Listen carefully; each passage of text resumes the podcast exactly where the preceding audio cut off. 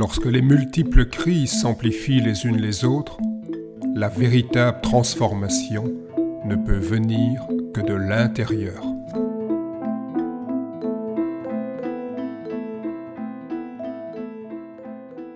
Bonjour, bienvenue dans cet épisode dont le thème est Nourrir le principe vital. Tous des mots forts, nourrir, principe, vitalité. L'objectif premier des arts internes est de cultiver le principe vital. Les arts internes, c'est-à-dire le Tai Chi Chuan, qui est le plus connu, le Xing Yi Chuan, la voie du corps et de l'esprit, qui est fondé sur euh, la théorie des phases chinoises, et le Guazhang, la méthode des métamorphoses, qui a comme base les, euh, le livre des mutations avec ses symboles fondamentaux que sont les trigrammes, c'est-à-dire diverses combinaisons de yin et de yang. Et donc dans ces arts dits internes, euh, il y a un travail sur euh, le souffle, un travail sur euh, l'énergie. Pour employer un terme à la mode, il y a un travail de Qigong. ça implique ça et puis ça va plus loin que cela. Alors les gestes physiques, biomécaniques, les gestes respiratoires pneumatiques, mentaux. Mentaux, il y a euh, une idée non pas de rationalisation, mais euh, au contraire d'imagination. Ce qu'on cultive dans euh, ces arts, c'est l'imagination créatrice, l'imagination active. Et donc la combinaison des gestes physiques, respiratoires et mentaux vont mettre en route et favoriser la circulation du souffle, de l'énergie, c'est-à-dire du chi pour employer le terme chinois. Le développement de l'énergie vitale permet d'améliorer sa santé tout en amplifiant les relations positives avec son environnement environnement, les autres humains, avec aussi le vivant, les plantes, les animaux, et avec le cosmos resynchronisé avec les grands cycles cosmiques. L'une des qualités essentielles travaillées dès les premiers exercices est le développement de l'attention, être attentif. Il y a aujourd'hui une véritable économie de l'attention. Tous les moyens sont bons pour pouvoir capter, phagocyter votre attention. On étudie vos habitudes avec les algorithmes pour pouvoir les transformer en assuétude. Il y a là un véritable combat à mener. L'attention au corps, l'attention par le corps devient le support de l'ouverture aux autres et au monde. Cette attention est tournée à la fois vers l'intérieur et vers l'extérieur, elle nous rend de nouveau capables d'écouter, de voir, de sentir, de toucher les choses et d'être touchés par elles. Nathalie Depras met en avant plusieurs euh, types d'attention. On peut être attentif à plusieurs choses en même temps, c'est une attention plurielle, une attention qualitative, on est beaucoup plus attentif à une seule chose, et euh, cette le concept qu'elle a mis en évidence qui euh, me parle, qui me touche, qui me fait comprendre ce que je faisais, que je transmettais en Tai depuis un certain temps, c'est l'attention génératrice. C'est-à-dire qu'on installe des leviers, des capacités d'attention en nous, euh, et puis ces leviers se démultiplient pour pouvoir travailler ensemble, et là on a une attention qui est vraiment démultipliée on est attentif aux pieds, puis aux genoux, puis aux pieds, aux genoux, au bassin, puis au bassin avec les épaules, puis bassin, épaule avec les pieds, puis les coudes, puis après, une fois qu'on a coordonné l'extérieur du corps, on est attentif à notre respiration pour, pour coordonner le mouvement global du corps avec la respiration, puis on est attentif à la perception, puis on est attentif à le prolongement de nos mouvements à l'extérieur, et euh, tous ces leviers-là, une fois qu'ils travaillent ensemble, euh, permettent une attention tout à fait inimaginable pour le néophyte. Donc notre corps devient le véritable sujet de notre expérience perceptive, sensorielle. Ce corps qui respire, qui respire avec l'univers, on pourrait dire un clin d'œil, qui conspire avec l'univers, se reconnecte à la puissance animatrice de la vie. Sentir son corps à nouveau vivant est bouleversant, mais ô combien jubilatoire. Cet espace intérieur qu'on ouvre, les liens qu'on euh, défait, les nœuds qu'on défait, et de sentir que la vie nous parcourt, qu'on est animé par la vie, qu'on est relié à l'extérieur par la vie, c'est une joie intense. Une joie qui nous ouvre un espace, qui nous ouvre à l'espace. Nous éprouvons alors le monde de manière organique. Donc on commence par de la mécanique, mais puis c'est toucher ce qui est vivant en nous. Euh, donc euh, une fois qu'on fait le geste, euh, que les segments osseux sont bien placés, c'est sentir que le corps est animé de l'intérieur et que le volume vient de l'intérieur, c'est-à-dire par les organes. Donc nous éprouvons alors le monde de manière organique, sensuelle, tout autant que magique et spirituelle.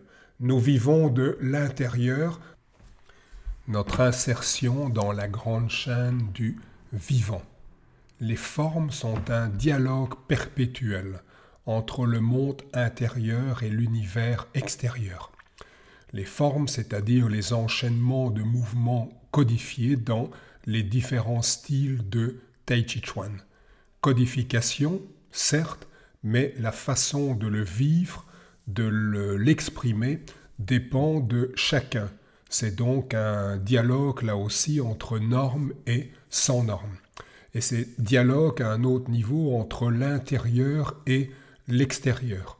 En habitant le premier, c'est-à-dire le monde intérieur, je suis invité dans le second. Vivre cette expérience, c'est voir qu'en fait immanence et transcendance sont reliées. Plus je descends dans ma profondeur, plus j'habite mon monde intérieur, plus je me sens relié, plus je sens une certaine expansion qui me déborde dans toutes les directions. Le sensible me sollicite tout autant que je le questionne. Donc c'est donc quitter l'aspect euh, mental pour redévelopper la perception, redevenir perceptif à ce qui se passe au fond de moi. Je m'immerge progressivement dans la danse des flux percevoir les flux qui portent mon mouvement, les percevoir donc ces flux intérieurs, mais aussi les flux qui m'environnent, et là aussi un échange entre les flux internes et externes. Au début, je les porte, et puis c'est eux qui me portent, ils sont le soutien, le support de mon mouvement. Dans un premier temps, sont les mouvements qui ouvrent les portes intérieures pour sentir cette circulation qui après va devenir le fondement. Le type de perception engendrée par les arts internes amène à la participation, de même que le langage utilisé dans ces pratiques traditionnelles, c'est-à-dire un langage symbolique, ça implique l'être humain en entier, son corps, son cœur, sa conscience, et ça l'invite à aller au fond de lui, mais aussi au-delà de lui-même, de manière active. Déjà avec l'écriture, nous avions pris quelques distances avec le monde. Que dire de nos technologies contemporaines, de plus en plus abstraites, de plus en plus virtuelles? Nous avons plus que jamais besoin de connaître par corps. Donc ici, on constate une perte de contact avec le corps, avec la réalité, avec la perception. Connaître par corps, c'est le fondement de toute la recherche du sinologue Jean-François Bilter.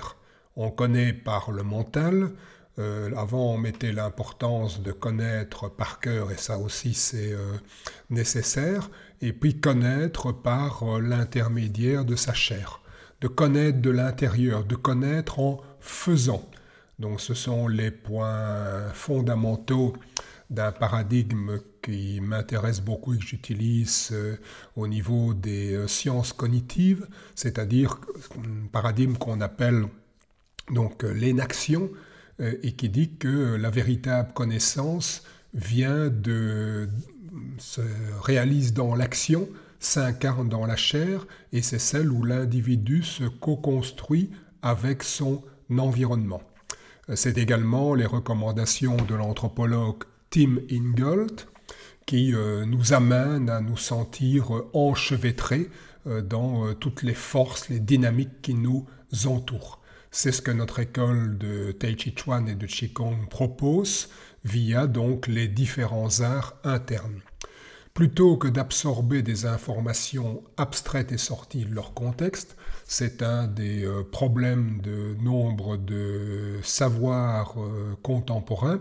Ce sont des savoirs de plus en plus parcellisés et euh, sortis du global, de l'holistique, sortis du contexte. Et donc, nous apprenons donc via ces arts internes à nous ouvrir aux êtres et aux choses nous ouvrir dans nos différentes dimensions, différentes dimensions des autres et euh, de notre environnement. Le rôle des enseignants, des professeurs dans notre école, n'est pas d'expliquer des savoirs à des ignorants, position euh, prérequis souvent adoptée dans euh, nombre de formations, où on remplit comme des verres ou des vases vides, mais d'inspirer des humains afin qu'ils s'impliquent. Donc l'inspiration, on retrouve l'idée donc euh, euh, voilà quelque chose qui euh, est soutenu par une respiration, un échange de souffle et qui va ouvrir à une autre dimension. Et c'est cette inspiration qui permet une implication réelle. La transmission des arts internes dans l'approche de notre école est ouverture à son être intérieur, à son environnement et repose sur une disposition à être attentif. Aujourd'hui, une des économies les plus importantes, c'est pas celle des biens et des services, c'est celle de l'attention. Il y a tout un tas de techniques très sophistiquées pour pouvoir capter, phagocyter notre attention avec des algorithmes qui étudient nos habitudes pour pouvoir nous rendre dépendants, transformer ça en assuétude.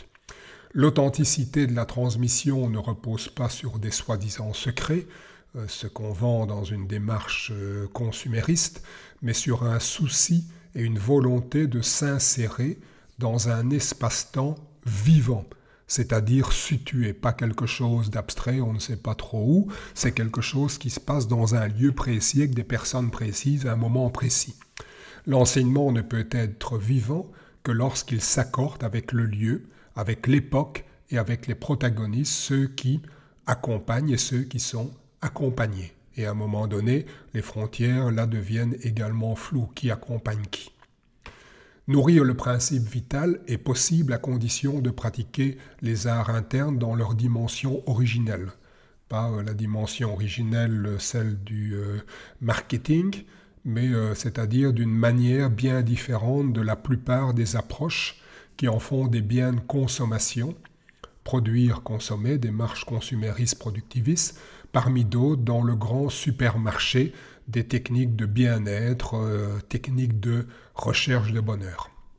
Alors que finalement, euh, les premières phases d'une réelle évolution intérieure, le démembrement du chaman ou l'œuvre au noir, euh, voilà, il y a d'abord ce travail difficile avant de développer réellement une joie profonde. Comme dans la plupart des domaines, les enseignants donc les enseignants en général, et là aussi dans euh, les pratiques de mieux-être, euh, souffrent à la fois d'un manque et d'un excès de technique. Manque de technique, c'est souvent donc au niveau des fondamentaux. Les fondamentaux, les principes et les gestes ne sont pas suffisamment ancrés, pas suffisamment travaillés, pas suffisamment transmis. C'est là qu'il y a un manque des techniques. Et puis à un moment donné, ben, tout se rapporte à la technique et on est dans des détails techniques euh, qui sont pas liés avec un véritable ancrage et qui sont juste quelque part pour moi des fioritures. Et donc à un moment donné, il faut se rendre compte que la technique nous a amenés jusqu'à un certain point et pour pouvoir aller plus loin, il faut la dépasser. La dépasser pas en la niant, mais en la transcendant, en oubliant et en même en essayant d'oublier qu'on oublie, pour pouvoir entrer dans l'art véritable qui est celui qui mène à la voie Kung Fu Tao une phrase de David Abraham, qui est un continuateur de l'écologie profonde après Arnas, c'est-à-dire un type d'écologie qui considère que le respect de l'environnement, c'est pas juste une idéologie ou un devoir, que c'est vraiment quelque chose qu'on sent dans les fibres de son corps. David Abraham écrit Lorsque nous renouons avec nos corps vivants, le monde perçu lui-même se modifie et se transforme. Je vous remercie pour votre attention. Pour ceux qui souhaitent approfondir, compléter avec des livres, articles, revues ou encore par des cours, stages et masterclass, vous trouverez une multitude d'informations en surfant sur notre site taichichuan.be, T-A-I-J-I-Q-U-A-N, et sur mon blog eric-collier.be, E-R-I-C, C-A-U-L-I-E-R. Je vous remercie pour votre écoute. À très bientôt.